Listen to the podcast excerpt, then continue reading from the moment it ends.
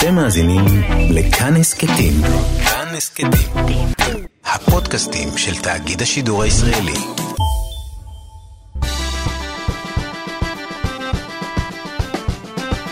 מה שקורה עם שירי לב-ארי.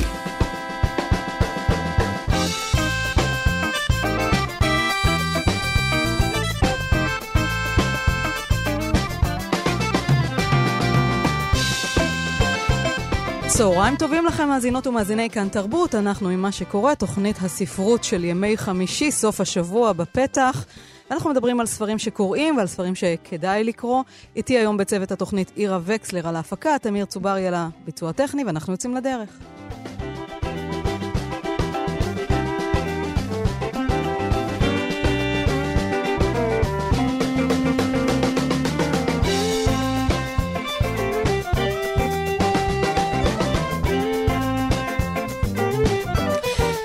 כמו בכל תוכנית אנחנו נתחיל עם רשימות רבי המחר. בסטימצקי ברשימת ספרי הפרוזה המטופלת השקטה של אלכס מיכאלידס פותח את הרשימה, אחריו הספר של דוד גרוסמן איתי החיים משחק הרבה, ונשות הקיץ של ביאטריס וויליאמס מיד אחריו, וגם ספר חדש ברשימה יום אחד בדצמבר של ג'וזי סילבר.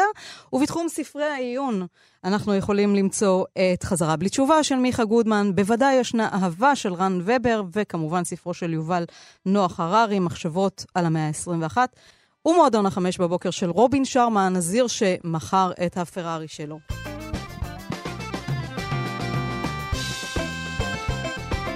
ובצומת ספרים, ברשימות רבי המחר, אפשר למצוא את ספרה של סופי קינסלה, אגלה לך סוד, את אלכס מיכאלידס, את בית ליד הים, דונטלה די פייטרן אונטוניו, וגם ספרו של דוד גרוסמן, שרית ישי לוי, אישה מעבר לים ועוד.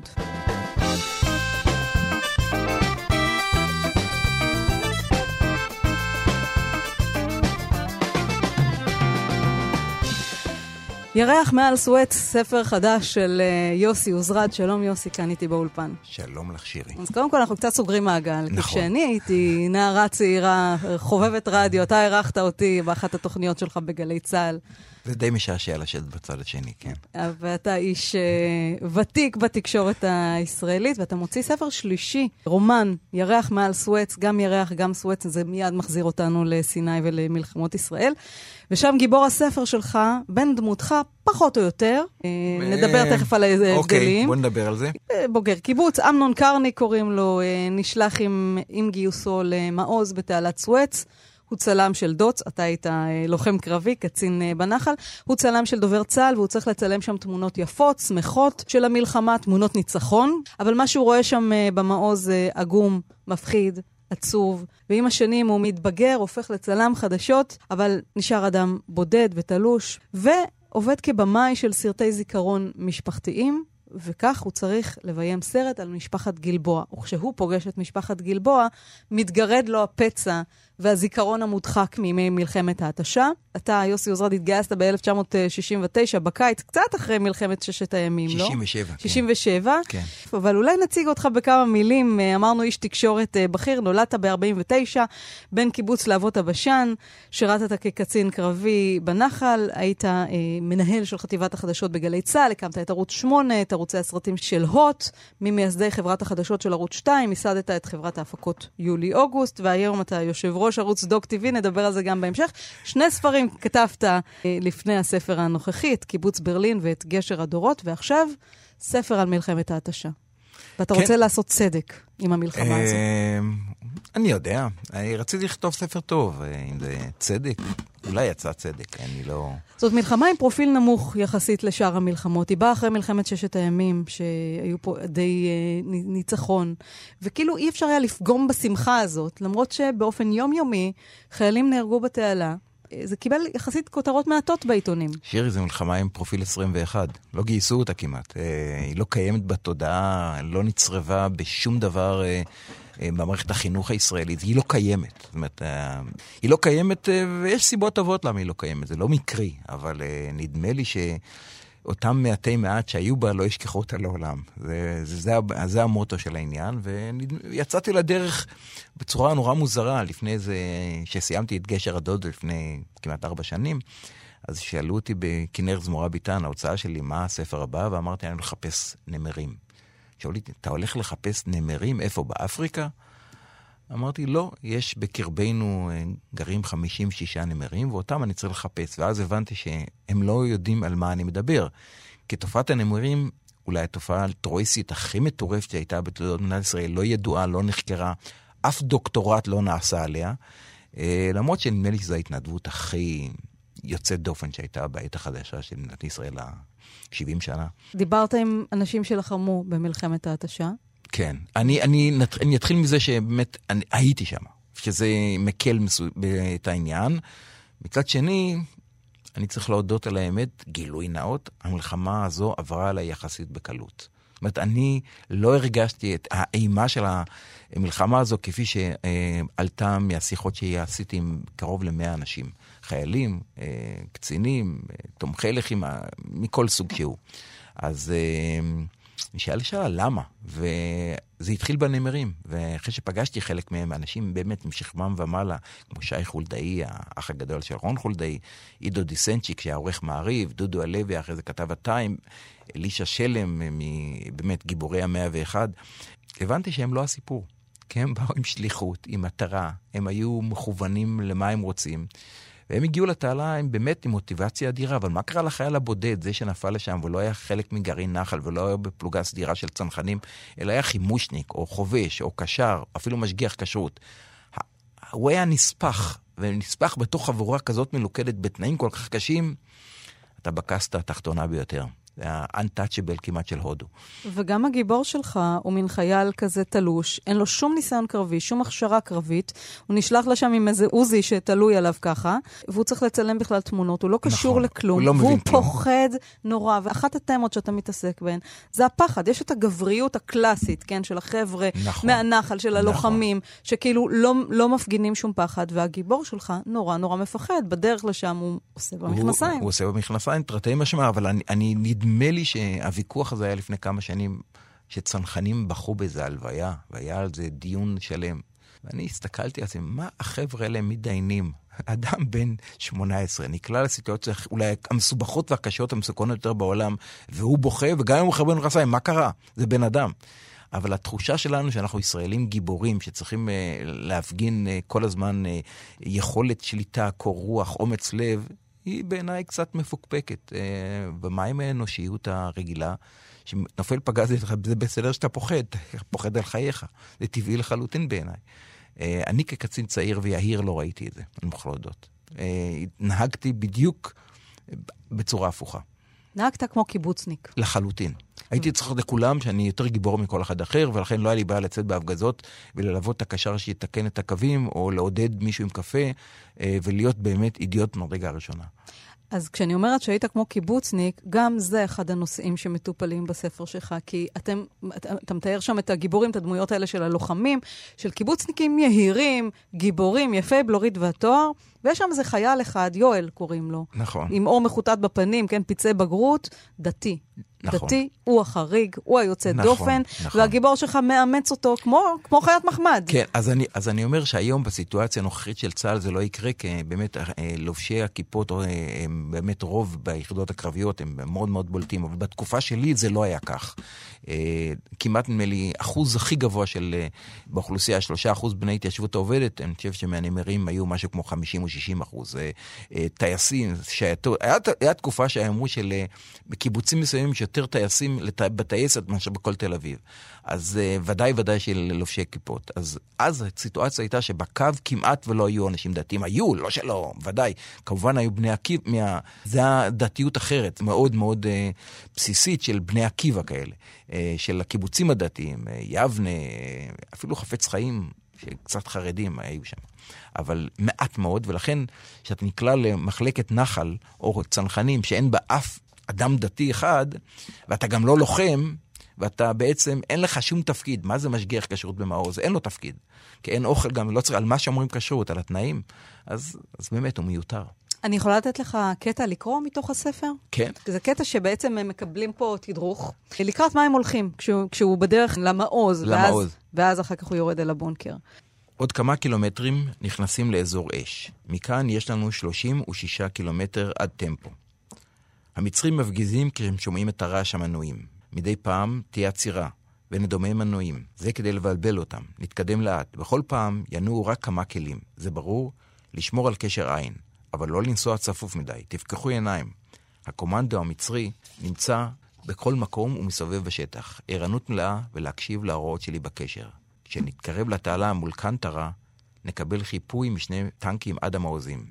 זה קטע ציר מסוכן ביותר, התנועה באורות חתול. אם המצרים יזהו את השיירה, הם יפתחו מיד בהפגזה. בדרך כלל הם מפגיזים באזור האס. זה פיתול בציר ומקום מועד לפורענויות. טוב, תכף זזים, כוננות וערנות מלאה.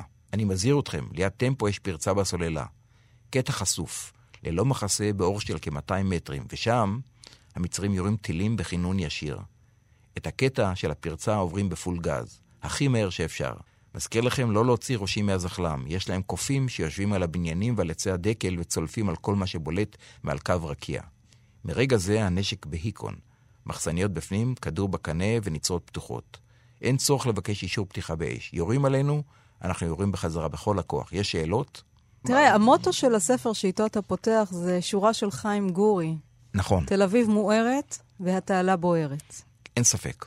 צריך להבין לאנשים שצעירים ששומעים את התוכנית הזאת, שכחו שעברו 50 שנה, אבל ב-67 שהסתיימה מלחמת ששת הימים, ישראל הייתה מדינה באפוריה.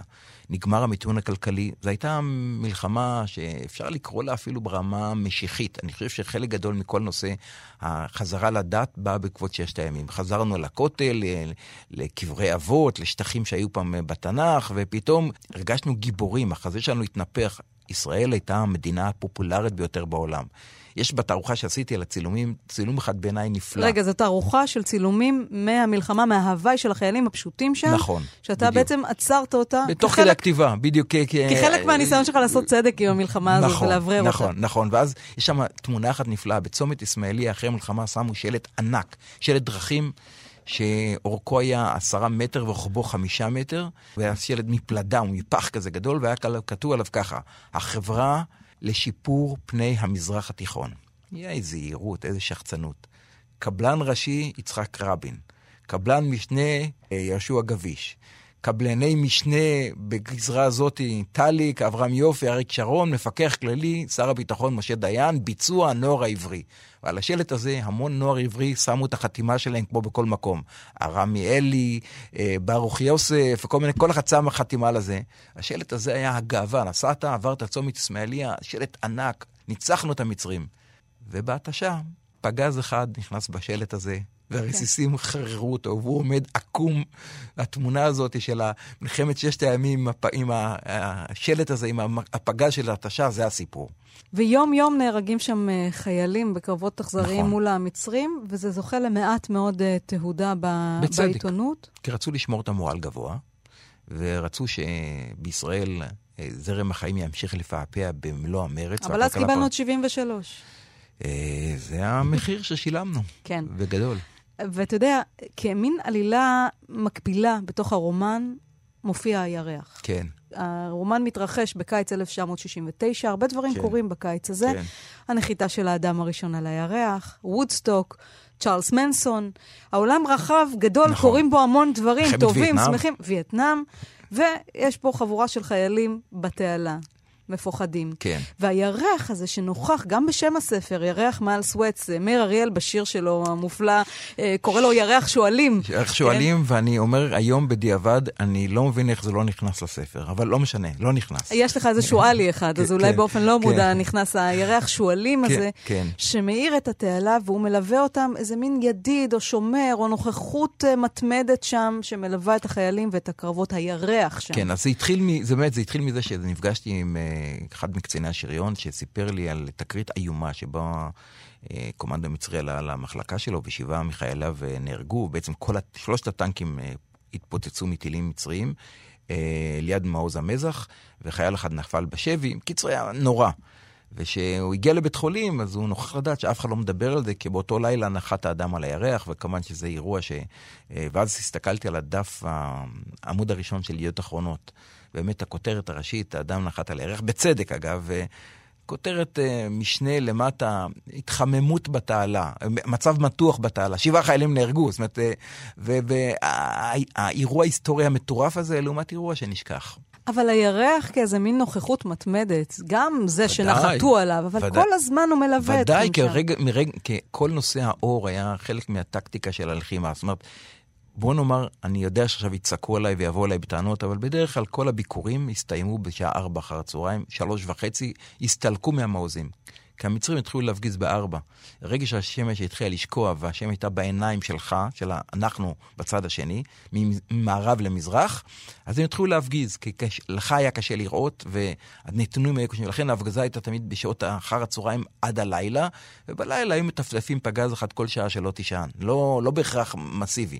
או אם היה סיבה, אם ראו שיש תכונה או משהו כזה. אבל זה שהיו מגיעים לשם ומסתלקים ב4, אז הירח היה לא דמות, ובית, בגזרה הצפונית, הגאות, אם 100 מלכה היו עולים, אי אפשר היה להיכנס למוצבי טמפו.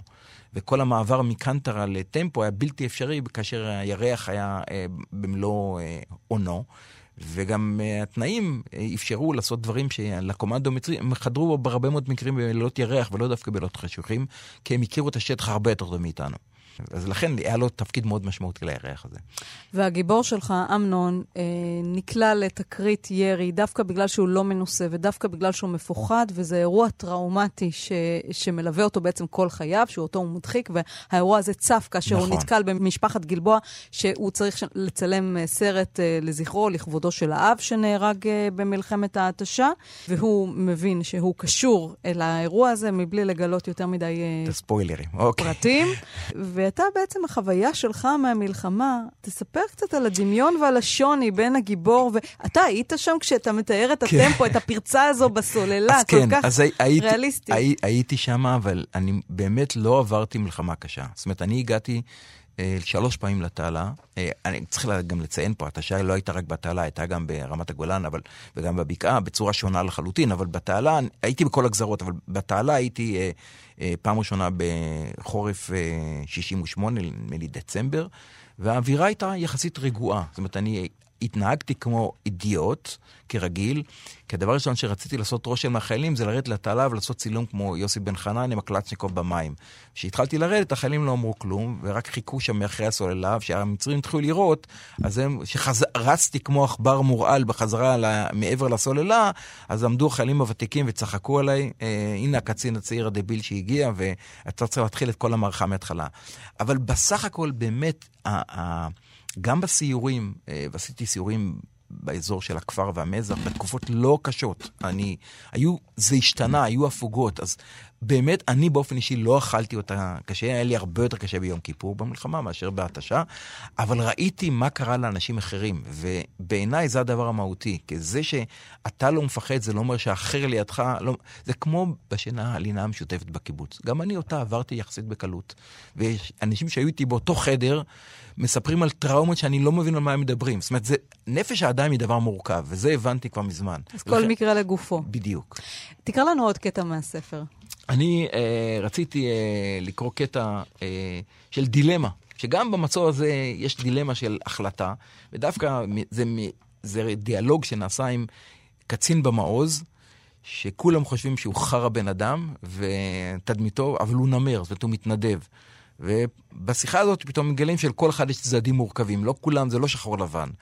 ואז הוא מספר שאני זוכר שפעם הקומנדו המצרי ניסה לכבוש אותנו, ונדמה לי במשהו מעורפל שהרגנו להם כמה חיילים, ושאר המצרים ברחו.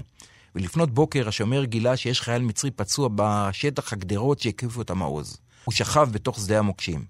כמה מהחיילים אמרו שצריך להשאיר את החרא לדמם למוות בשדה המוקשים. היה חם מאוד. אני החלטתי שצריך לטפל בו. פופאי, אחד החיילים, בא אליי והתחנן שניתן לו לגמור את המצרי בכמה יריות בראש. הרגשתי שזה לא בסדר. פופאי ארגן מיד מרד ואמר לחיילים שאני שפן. הוא ממש עצבן אותי. לא הקשבתי לו, לקחתי חבל וזרקתי אותו לפצוע ששכב בין הגדרות של המעוז, בתוך שדה המוקשים. רציתי למשוך אותו החוצה. המצרי לא הצליח להיאחז בחבל. נכנסתי אל תוך שדה המוקשים עם דקר וסימנתי שביל נקי עד שהגעתי למצרי. קשרתי את החבל לידיים שלו ומשכתי אותו החוצה. פופאי אמר שבגלל יפה נפש כמוני המצרים מנצחים, ושהם בחיים לא היו מרחמים על אחד משלנו. הפצוע המצרי שכב מדמם בחצר המעוז, ופופה התעקש שחייבים לדפוק לו כדור בראש. ואת הגופה לתלות בחוץ, ככה גבוה, שהמצרים יראו איך החייל שלהם נרכב, שהם יבינו מה מחכה להם. הפצוע המצרי פונה בסוף לתאגד שלנו. בעקבות האירוע הזה נוצר מתח גדול ביני ובין הצנחנים. היום בטח היו סוקלים אותי באבנים. הערכים שלנו השתנו. תפרסם את זה ותוך חצי דקה אתה מקבל איומים על חייך. זהו, זה הדילמה האמיתית, כי באמת, הם באו להרוג אותך, ועכשיו מה אתה עושה עם הפצוע שוכב שם מדמם ומחרחר? ואני מבין את התפיסה החיילית, יאללה, כדור בראש. זה הדילמות האלה שמלוות אותנו עד היום, ומופיעות בחותרות העיתונים. וברגע שאתה עושה את המעשה הצודק, אתה ישר... חלש. חלש, בדיוק. יוסי, אתה כאמור איש תקשורת ותיק, גם מהצד העיתונאי, גם מהצד של היזם ואיש העסקים. אני רוצה לשאול אותך, איך אתה לקחת את הקרבות שהשתתפת בהם אל תוך העולם המקצועי שלך? כמעט ולא. הדבר הלקח המשמעותי ביותר שהיה לי מהצבא, זה היה בעיקר אחרי יום כיפור, שאני לא מתרגש יותר מקצינים גבוהים. לא מתרגש מסמכות, לכאורה, ויאללה, בסדר, אז הם בתפקיד. אבל ראיתי אותם במעוזים, בדרך כלל משחקים אותם משחק, וזה הרגיז אותי ברמות היסטריות, שהיו מגיעים ביקורים, הדמות הקשה ביותר מבחינתי, זה היו שני אנשים, זה היה משה דיין והרב גורן, כל אחד מסיבותיו השונות. הם שניהם התהלכו באמת בלי כובע פלדה, בלי שכפ"ץ, הלכו חופשי במעוזים, בסכנת מוות. אז... אם היה חס ולילה קורה משהו לרב גורן, אז לא, אז היה אמנם ידיעה גדולה, אבל זה לא משנה אסטרטגית המדינה. אבל שמשה דיין בא למעוז, עם הרמטכ"ל, ועם צער אמרת הפיקוד, הם כולם מתחילה הפגזה, והוא ממשיך ללכת חופשי, כאילו אין שום דבר, והוא מסכן את כל צמר, וכל הקצינים הגבוהים, כדי לא להפגין מורח לב ליד שר הביטחון, ממשיכים לטייל לידו, ופגזים נופלים, וההבדל בין פגז, בין חייל לאלוף הוא אותו, אין הבדל, וכל אחד יכול להרג, כל החיילים רצים לבונקרים, ורק הפיקוד הגדול יושב ומשיך בשחצנות להסתובב, ובמזל אף אחד לא נפגע. אבל זה דוגמה שהבנתי ששיפוט ושיקול הדעת שלהם הוא לא שונה ואולי פחות טוב משלי. אז אתה לא מפחד מסמכות מאז. לא, לכן לא עליתי בדרגה ביום כיפור, כי אמרתי למח"ט שלי מה שאני חושב עליו. כן, אין לי בעיה. אז יכול להיות שאת זה לקחת איתך לעמדות הניהול אחר כך בתקשורת ולעולם העסקים. לא התכופפתי אף פעם, מבחינה עיתונאית, אף פעם. אתה עושה גם היום הרבה דברים, אבל אחד מהדברים שאתה עושה, וציינתי את זה בתחילת השיחה, זה שאתה יושב ראש Dog-TV, זה טלוויזיה לכלבים, כן. שכבר מבוססת על מחקרים, איך בעלי חיים כן, צופים נכון. במסך, ככה במשפט אחד, מה זה אומר Dog-TV? תראי, זה קשה מאוד להסביר למה ההיגיון של הדבר הזה, אבל בוא נתחיל מזה שהיום חיות מחמד, בגלל תוחלת החיים, מוענשות במובן האנושי, כלומר, אלמנות ואלמנים ורווקים ורווקות, מעדיפים לקחת חברה של כלב, יותר נשלט, וזו תעשייה מטורפת. רק לסדר היום, זה מגלגל מעל 60 מיליארד דולר, תעשיית חיות המחמד בארצות הברית, 80 מיליון כלבים, מיליון כלבים יותר מאשר ילדים 0 עד 18 בארצות הברית, מסבר את הכל. אבל איך מודדים רייטינג אצל כלבים? לא מודדים. אם מי שמשלם מקבל את הערוץ. והכלבים שלך, יש לך שניים, צופים בדוק טבעי? לא, הם סקנים מדי, זה לא מעניין אותם, הם מקבלים גם חצר יפה, הם לא צריכים את זה. כן. יוסי עוזרד, ירח מעל סואץ, ספר חדש בהוצאת כנרת זמורה ביטן. אנחנו מסיימים עם השיר של מירי אריאל, שאי אפשר בלעדיו. מדהים. אומר הכל. נכון. תודה רבה לך על השיחה הזאת. תודה.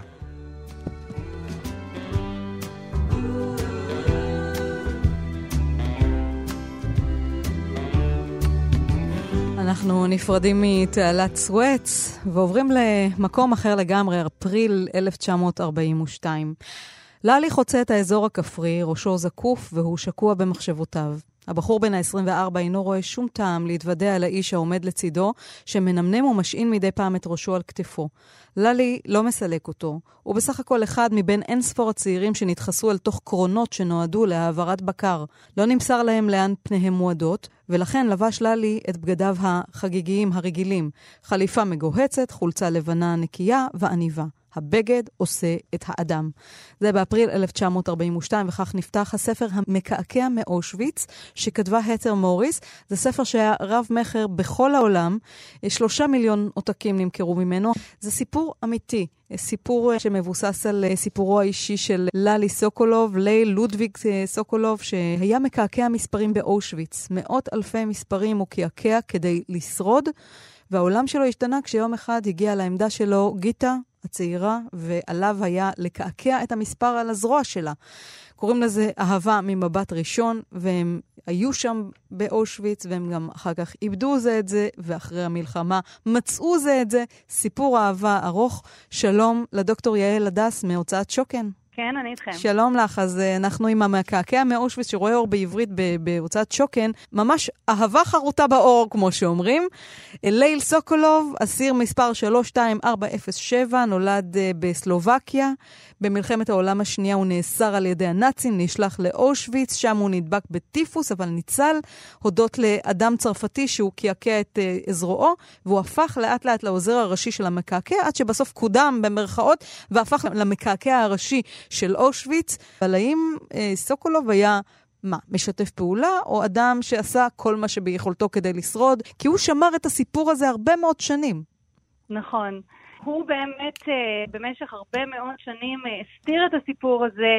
רק בגיל 80, רק אחרי שאהובתו הלכה לעולמה, הוא בעצם הבין שהוא צריך לספר את זה, ובאמת הבן שלו מצא מספרת סיפורים, זה גם סיפור מדהים איך הם הגיעו להת'ר מוריס, אבל תכף נדבר על זה, אבל בכל אופן הוא עצמו באמת הרבה שנים הסתיר את זה פשוט כי הוא פחד שיראו בו משתף פעולה, אם כי הוא מעולם לא ראה בעצמו משתף פעולה.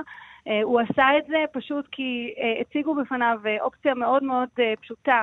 דרך אגב, רק אני אספר את הרקע של הסיפור, איך הוא נהיה מקעקע, הוא רקע הרבה יותר מרגש, כי מה שקרה שם זה באמת שהוא חלה בטיפוס, ולפני שהוא חלה בטיפוס, הוא סיפר לאחד מהאנשים בתא שלו, הוא אמר את המשפט, מי שמציל נפש אחת כאילו מציל עולם מלא. והמשפט הזה נכנס לו ללב לאותו בחור, וכשללי חלה בטיפוס, העלו אותו על עגלה, יחד עם כל הגוססים והמתים כדי לקבור אותם, ואותו בחור החליט להציל אותו, והוא פשוט הוריד אותו מהעגלה, שם אותו בבלוק, ובעצם סיפר את זה לכל האנשים שהיו שם בבלוק, שבעצם הוא רוצה להציל אדם אחד כדי להציל עולם מלא. וכל האנשים שם התגייסו לנסות להציל את ללי, והם פשוט מנעו מעצמם אוכל, כלומר כל אחד נתן לו קצת מהאוכל שלו במשך 8 ימים, וללי הצליח לצאת מהטיפוס. ואז בא אותו פפן, שזה היה בכלל אסיר פוליטי צרפתי שהיה מקעקע, ואמר, אני ראיתי איך הצילו אותך, וכנראה שאתה אדם שכדאי להציל אותו, אז אני רוצה להציל אותך עכשיו, ואני רוצה להגיד לך שעכשיו אתה תהיה המקעקע, אני נותן לך את התפקיד הזה, שאתה תהיה המקעקע, אתה תהיה העוזר שלי, וזו ההזדמנות שלך להינצל. וללי פשוט מזועזע, והוא אומר, מה פתאום שאני אעשה דבר ברוטלי כזה? בהתחלה עוד מסופר איך הוא עמום, שפתאום תופסים אותו ומקעקעים לו את היד, והוא אומר, אני, שאני אפגע ככה באנשים, זה בחור מאוד רגיש ומאוד משכיל, הוא בכלל כאילו לא יכול להיות, לא יכול לתפוס את הרעיון שהוא ילך והוא יקעקע ויפגע במישהו ביד, ופפן אומר לו את זה נורא פשוט, אם אתה לא תעשה את זה, מישהו אחר יעשה את זה, אולי הוא יהיה פחות חומל ממך, אתה כנראה תמות. ובעצם לא הייתה שום ברירה, כלומר מבחינתו ברגע הזה הוא הבין שזה מה שהוא הולך לעשות, וזה מה שבאמת הוא עשה. אבל מה שעוד קורה בספר הזה, שזה סיפור באמת מדהים, יוצא דופן במקביל לסיפור אהבה, שבמסגרת כל ההצלה הזאת שעשו עבורו, הוא בעצם במהלך כל 3 שנים שהוא היה במחנה, הצליח להציל המון אנשים בעצמו. כי הוא ידע לסחור, נכון? הוא יכול היה להשיג אוכל תמורת כסף. אני אגיד לך, מה שהיה יפה בדמות שלו, לפחות כמו שאני רואה אותה מתוך הקריאה, זה שזה היה בן אדם עם סקרנות, בן אדם מאוד ערני, מאוד שם לב לאנשים, וכולם עניינו אותו, אז הוא דיבר עם כולם, והוא יצר קשרים עם כולם, ואחד הדברים שהוא יצר זה, הוא פתאום ראה שיש כמה אנשים שמגיעים למחנה, ואין עליהם שום סימן, שהיו שם כל מיני סימנים על כל האסירים, משולשים אדומים, ירוקים, כל מיני דברים, ויש איזו קבוצה שמגיעה עם בגדים רגילים, והוא הולך להתעניין מי זה האנשים האלה, למה הם בבגדים רגילים, והוא מגלה שזה פולנים שבאים לעבוד ומקבלים לתמורת זה כסף, וכל יום הם באים, וזה עבודה שלהם. ואז הוא מתיידד עם אב ובנו שעובדים שם, הבן הוא נורא אנטישמי וכל הזמן קורא לו יהודון ורוצה ככה לנפנף אותו, והאבא הוא בן אדם כנראה קצת יותר רחב אופקים, ואומר בעצם, רגע, מה שעושים לכם פה זה נורא והיום, אני עובד פה כל יום, אני רואה מה עושים לכם, אני רוצה לעזור לכם. ואז הוא נותן לו נקניק. ובעצם כך נוצר הקשר הראשוני, בעצם האנשים שיכולים לצאת ולהיכנס ממחנה השמדה חופשי, וללי נורא רוצה לעזור לו. עכשיו, גם ללי, בגלל שהוא מכיר את כולם, ובגלל שהוא כל כך ערני, הוא שמע שיש איזה בנות שעובדות בריקון של כיסים, של מילים, של כל האסירים שבאו, ולפעמים יש במילים האלה דברי ערך. אז הוא הולך לבנות, מביא להם את הנקניק, ואומר להם, קחו את הנקניק, תביאו לי כמה שיותר דברי ערך, כדי שאני אוכל להחזיר טובה לאותו אחד שנתן לי את הנקניק. ואז מתחיל מערכת סחר שנמשכת 3 שנים, מדהימה, שהוא מצליח להעלים יהלומים, ולהביא את זה לפולנים, והפולנים נותנים לו תמורת זה נקניקים, ואוכל וגבינות ושוקולד, וכל מיני דברים קורים שם, והוא מציל המון אנשים במהלך כל התקופה הזאת, כי הוא פשוט לא שומר את זה בכלל רק לעצמו, הוא כל הזמן רואה מי תכף הולך למות, מי תכף קורא לו משהו, והוא משתמש בזה. זה פשוט סיפור מדהים. אז לצד האכזריות שמתוארת שם באושוויץ, יש גם הרבה מעשים אלטרואיסטים, וגם מעשה אהבה אחד ארוך, כי ביולי 1942 נשלחת גיטה פורמנובה, יהודיה מצ'כוסלובקיה, לאושוויץ, והיא צריכה לעבור קעקוע על הזרוע, והוא נשבע בקסמה. ומאוחר יותר, כשהוא סיפר בריאיון, כשקעקעתי את המספר על זרועה, הוא נצרב בליבי. והם בצל אימת ההשמדה הזאת, הם מנהלים רומן, נפגשים, מעבירים בסתר זה לזה מכתבי אהבה, הוא אפילו באיזשהו שלב מצליח להעביר אותה לבלוק עם מגורים עם תנאים קצת יותר טובים, כמובן הוא מביא לה גם מזון, ואחרי השחרור הם מאבדים אחד את השני, כל אחד מוצא דרך אחרת, אבל הם נפגשים במקרה ברחוב בברטיסלבה ומתחתנים. אוקיי, סיפרת את כל הסיפור שלי עכשיו, אבל כן, תשמעי, זה הדבר שאני צריך להבין, שהדברים שקוראים להם, את מספרת את זה כזה נורא פשוט, אבל מה שקורה שם באמצע, אלוהים נשמור, 100,000 פעמים יורים בהם, מפוצצים להם, עושים להם כל מיני דברים, זה פשוט כאילו, אני למשל אתמול קראתי את הספר הזה לקראת השידור בפעם השנייה, וקראתי את הספר הזה בנשימה עצורה שוב פעם, במשך כמה שעות גמרתי ספר של, אני חושבת שמאוד קשה בנושא של ספרי שואה, לסיים בכמה שעות ספר של 250 עמוד. לא, אבל הוא מאוד מאוד קרי, הוא מאוד קרי, הוא גם אגב מאוד מזמין עיבוד קולנועי, תכף נדבר רגע על התר מוריס. אולי תקריא לנו קטע שאהבת מתוך הספר. כן, אז אני מאוד התלבטתי, כי היו המון קטעים מרגשים ומקסימים בספר הזה, אבל החלטתי באמת לבחור בפרק שמתחיל את הכל, את כל הרומן העמדים הזה, אז אני, וגם בעצם מציג את הקושי היום והנורא במלאכה הזאת, אז אני אתחיל. ללי מתחיל בעבודה. הוא מנסה לא להרים את עיניו. הוא שולח יד ולוקח את הפתק שנמסר לו. עליו להעביר את הספרות אל גופה של הנערה שמושיטה אותו. כבר יש שם מספר, אבל הוא דהה. הוא מחדיר את המחט על זרועה השמאלית, מצייר את הספרה 4, ומנסה להיות עדין. דם פורץ, אבל המחט לא חדרה עמוק מספיק, ועליו להטוות את הספרה שוב. הנערה לא מקבצת את פניה לנוכח הכאב, שלה לי יודע שהוא גורם לה. הזהירו אותם, אל תגידו שום דבר, אל תעשו שום דבר. הוא מנגב את האדם ומשפשף דיו ירוקה לתוך הפצע. תמהר לוחש בפן. ללי מתעכב יותר מדי. לקעקע זרועות של גברים זה עניין אחד. לחלל את גופיהן של נערות צעירות, הרי זה מחריד. כשללי מרים את עיניו לרגע, הוא רואה איש בחלוק לבן, צועד לאיתו לאורך טור הנערות. מדי פעם הוא נעצר ובוחן את פניה ואת גופה של איזו צעירה מבועטת. בסופו של דבר, הוא מגיע אל ללי. בזמן שללי מחזיק בזרועה של הנערה, בעדינות רבה ככל שיכול, האיש אוחז את פניה בין כפות ידיו ומסובב אותם בגסות כה וכה. ללי מביט אל עיניה המפוחדות. שפתיה נאות והוא מבין שהיא עומדת לדבר. ללי לוחץ חזק על זרועה כדי לעצור אותה.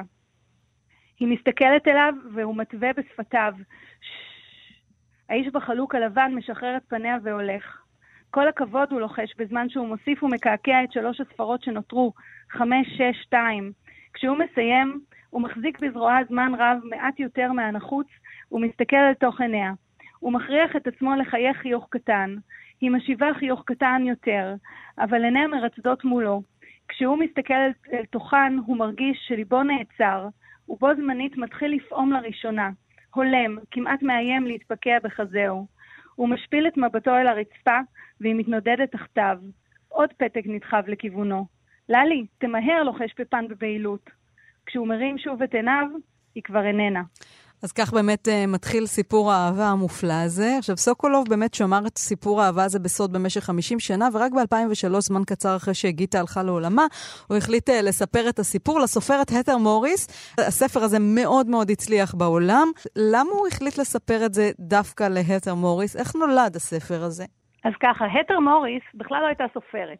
התר מוריס הייתה עובדת סוציאלית, היא עבדה בבית חולים, והיא בעצם נורא התעניינה בתסריטאות. ומישהו סיפר לה שיש איזה סיפור שיכול להיות טוב לתסריט, שזה הסיפור של ללי. היא הכירה אותו דרך חברים משותפים, בן שלו גרי רצה שמישהו יתעד את הסיפור שלו, ואיכשהו נוצר הקשר. הוא בחר בה בגלל שהיא לא יהודייה, הוא מאוד רצה מישהי שלא קשורה לסיפור, הוא נורא פחד שישפטו אותו בתור משתף פעולה, והוא לא רצה שיהיה איזושהי הטעיה, ולכן זה לפחות ממה שאת יודעת נכתב, בוא נגיד ככה. והם התחילו בעצם מערכת יחסים של פגישות שנמשכה במשך 3 שנים, היא סיפרה שהיה לו מאוד קשה לספר את הסיפור, שלקח הרבה זמן עד שהוא נפתח, שלקח הרבה זמן עד שהוא עצמו יכול היה לאבד את כל הטראומות האלומות שהוא עבר שם. אבל איכשהו באמת, היא באמת ניסתה לעשות את זה קודם כל כתסריט, והיו עם המון הרפתקאות עם התסריט הזה, וכמעט היה הסרט, ובסוף לא היה מימון, ואחר כך היא עשתה קיקסטארטר, ואז פתאום גילו אותה, ואז החליטו לעשות מזה ספר, ובקיצור זה איזושהי התגלגלות מאוד לא צפויה מבחינתה. אז הרומן הזה שבו המציאות עולה על כל דמיון, המקעקע מאושוויץ, מאת התר מוריס, עכשיו בעברית בהוצאת שוקן. יעל הדס, תודה רבה לך על השיחה הזאת. תודה רבה. להתראות. תודה לך, תראי, ביי ביי. כמה קשה להיות אדם. כמה קשה להיות אדם, נקמת הטרקטור ובריסה החרוף. אולי נחזור לשיר הזה בהמשך. כתב העת לשירה היהודית-ישראלית משיב הרוח חוגג 25 שנה להיווסדו, ופסטיבל ימי האהבה לשירה שיפתח ביום רביעי בשבוע הבא, במשך 4 ימים, והתקיים בכמה מרכזים בירושלים. אז לפני 25 שנים בדיוק, לקראת חגי תשרי, הופיע הגיליון הראשון של משיב הרוח, והוליד אחריו גלים של יצירה בשירה אמונית, יהודית, ישראלית. באחד מאירועי הפסטיבל, חוט הכסף, כך הוא נקרא, תשתתף גם הדסה פרומן, אומנית, יוצרת, מורה, אם ל10, סבתא. שלום להדסה פרומן. שלום, זה נשמע כמו שיר כבר. אז תכף נשמע את השיר שלך. משיב הרוח שחרר את יצר השירה של הרבה אנשים בחברה הדתית לאומית, ונושאים כמו גוף, תשוקה, אהבה, מציאות פוליטית, אמונה, שירה נשית, קיבלו ביטוי בגיליונות של כתב העת הזה, ואני רוצה לשאול אותך, האם זה היה מעשה אמיץ מצידם? כי את יודעת, החירות לכתוב בלי צנזורה, ומנגד יש מוסכמות והלכות, אז איך יוצרים מתוך חופש? כן, אני חושב שהמילה חופש, היא בעצם מסמנת את הלוז של הסיפור הזה, ואת את הארוס, את האהבה הגדולה שנוצרת מתוך זה, ואני חושבת שזה, בהתחלה זה היה באמת, הייתה תנועה שהיה בה אולי באמת אומץ גדול, פריצה גדולה, והיום אני חושבת שזה כבר הפך להיות איזה ציר מרכזי בתנועה מסוימת בתוך החברה הזאת, שכמובן אנחנו שומעים ועדים לתנועות אחרות לגמרי וגם הפוכות, של לסגור ולצמצם ולהגדיר ולמתג, שזה בהחלט הסכנה הגדולה שיש בחברה דתית לאומית. כן? אז הנה היצירה היא בדיוק ההפך מזה. כן, ואת, הדסה פרומן, בעצם הקמת את התיאטרון שבעלך זיכרונו לברכה, הרב מנחם פרומן, חלם עליו, ושם מועלים בין השאר המחזות שלו, קובץ מחזות שנקרא קוף אחרי אלוהים.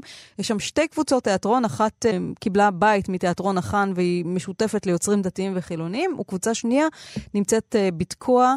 איך מתנהל התיאטרון הזה, איך העשייה התיאטרונית הזאת? אני לא מקימה ולא מנהלת, אני איזשהו רוח גבית שמנשבת בין היוצרים, שפשוט את הכיוון הרוחני הזה, את השיגעון הזה ליצירה תפסו, וחלקם שהם מאוד מקורבים אליו, ובהשראתו הם יוצרים יצירה שיש לה מגע עמוק עם שורשים והרבה מאוד דמיון וחופש, ואפשר להגיד שכבר 4 הצגות מתוך בית התיאטרון יצאו, כן. ועוד הצגה נוספת על מנחם של להצחיק את אלוהים, שזה עם דניאלה כן. מיכאלי. אז התיאטרון בהחלט גם חוגג, גם התיאטרון וגם היצירה. וגם השירה, את הגדרת לא מזמן את תקוע כאין הוד של המתנחלים, ככה ברעיון איתך. הדסה, את הולכת להשתתף בפסטיבל ימי אהבה לשירה. במשפט אחד, מהי שירה בשבילך? האם היא דרך, כמו שהרב אמר, לגעת באינסוף, בתוך המציאות? נכון, או הרטטים שבוקעים ויוצאים מתוך הסוד של המציאות, מתוך המגע עם המציאות החיה, הם בעצם הם רטטים של שיר, של שירה. נשמע שיר אולי שלך, שאת כתבת? אני מקווה שזה יקרא שיר, אבל אני כתבתי את זה. זה באמת שיר על עצמי. שירי רימון. מזדקנת, נבקעת. גלינים תמונים רוחשים בשקט, בקצב אחר. זורעים עצמם בעולמות אחרים. נטולי שייכות. משוחררים מכל צורך להיראות, להרשים, להיות חלק. רימונה. אני נחה בסודך, מנוחמת. קום חיי הולך ומתבקע, כמת ועוד כמת. פוער סדק, מבט של הצצה פנימה, מה נח שם בפנים? כבר לא חי, ואולי חי לו בחיים אחרים, בקשב, בשקט מהפנט. זורע זקיקי אור, מתים וחיים ומתים אי שם בתוכי. יפה, הדסה פרומן, שיר שלך, ואת תשתתפי בשבוע הבא בפסטיבל ימי אהבה לשירה. תודה רבה לך על השיר הזה ועל השיחה הזאת. מוזמנים להזדקן בשמחה. להתראות. על ירח מלא בית גלים ללא לאום, כמה קשה להיות אדום. אוגוסט מתקרב לקיצו, וגם החופש הגדול, וביום ראשון מתחילה שנת לימודים חדשה, ואנחנו מבקשים לדבר עכשיו עם ליאור הלוי, שכתב את הספר להיות מורה, והוא גם מנהל בית ספר תיכון עמית במודיעין. שלום ליאור. שלום, שלום שירי, שלום למאזינים, למאזינות. מה זה אומר להיות מורה היום? להיות מורה היום זה אומר להיות סופרמן, זה אומר לדעת לעשות הרבה דברים במקביל, לדעת להעביר ידע, לדעת לגוע בנפש התלמיד, ולדעת לעשות קסמים, להכין את התלמיד לחברה, להכין את התלמיד לעולם של ידע, לעולם של תרבות, למצוא את עצמו, למצוא את האינדיבידואל שלו, להיות חושב ביקורתי וכן הלאה וכן הלאה וכן הלאה. הרשימה היא ממש ממש ארוכה. אז מה אתה ממליץ למורים שיקראו את הספר הזה, להיות מורה? מאיפה להתחיל?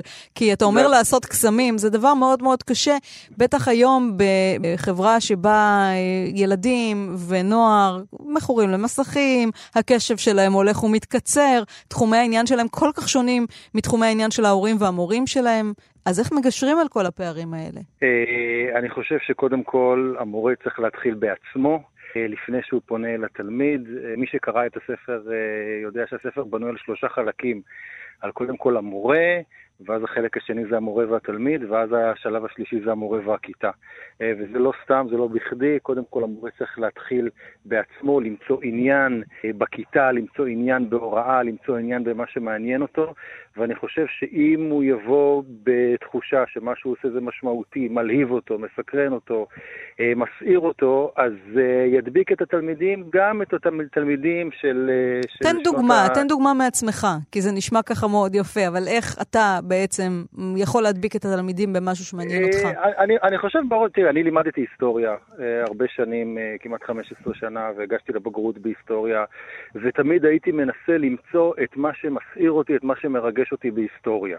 אם זה קונפליקטים של מנהיגים, ואם זה החלטות שגויות או החלטות נכונות, שזה דבר, נקרא לזה, שהוא בתחום קבלת ההחלטות והכרעות, שדבר שהוא מאוד מאוד מעניין אותי, ועוד דילמות אתיות, דילמות מוסריות שמנהיגים היסטוריים עמדו בפניהם. זאת אומרת, אותי זה הסעיר, אותי זה אלהיב. אז יכולתי לבוא לכיתה ולצייר השתלשלות אירועים היסטורית יבשה או טכנית, אבל הלכתי לכיוון שמעניין אותי, לכיוון של האנשים, לכיוון של ההכרעות, לכיוון של הדילמות, לכיוון של השאלות שדורכות את התלמיד ומציבות אותו כשופט מוסרי, ערכי וכן הלאה, וזה אלהיב אותי, אז אני מניח שזה גם אלהיב אותם. ובחלק השני של המורה והתלמיד, איך בעצם המורה יכול להתקרב לו למורה? של התלמיד. איך זה קורה? את יודעת, יאנוש קורצ'אק, המחנך האגדי, כתב את הספר המופתי שלו, כיצד לאהוב ילדים. אני חושב שרק על פי הכותרת הזאת אנחנו כבר מבינים את הדרך. הדרך היא בסופו של דבר לאהוב את התלמיד, לרצות להשפיע עליו טוב, ולרצות שהוא יהיה אדם, את יודעת, טוב, שיש לו זולת ויש לו אחר, וברגע שהמורה בא מנקודת המוצא הזאת, אני חושב שהקשר הוא יהיה קשר טוב ומיטבי. אבל מה עושים כשיש התנגדויות, כשתלמיד לא רוצה להקשיב, שלא פתוח בעצם לעולמות אחרים? מכור לפורטנייט למשל. תראה, דבר ראשון, התנגדויות זה טוב, כי בהתנגדויות מבררים ובדרך התנגדויות לומדים. אבל אני חושב שדבר ראשון, אני בתור מורה לא נבהלתי מהתנגדויות. זאת אומרת, אני חושב שמורה צריך לבוא עם שני אלמנטים מאוד מאוד משמעותיים לכיתה. האלמנט הראשון זה ללא אגו, והאלמנט השני זה ללא פחד.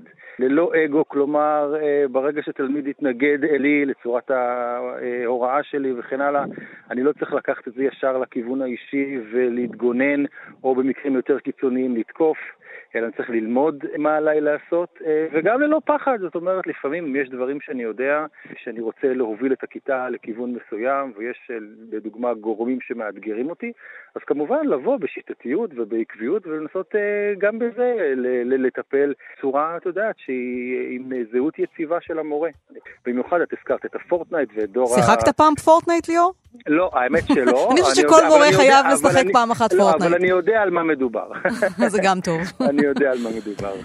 נהדר, אז ליאור הלוי, להיות מורה, שיהיה לך בהצלחה בשנת הלימודים הקרובה. תודה רבה, ובהצלחה לכל המורות והמורים שמתרגשים לפחות כמוני, אני מניח, עם פתיחת שנת הלימודים, ובהצלחה עוד יותר גדולה לכל המורים החדשים. וכמובן, לתלמידים. תודה רבה, ליאור. כל טוב, להתראות. להתראות, ואנחנו עם סטיבי וונדר ניפרד מאוגוסט. ניפרד מהחופש הגדול, נקדם בברכה את שנת הלימודים הקרובה, נודה לעירה וקסלר על ההפקה, לתמיר צובריה לביצוח טכני, כאן באולפן שירי לברי, שבת שלום.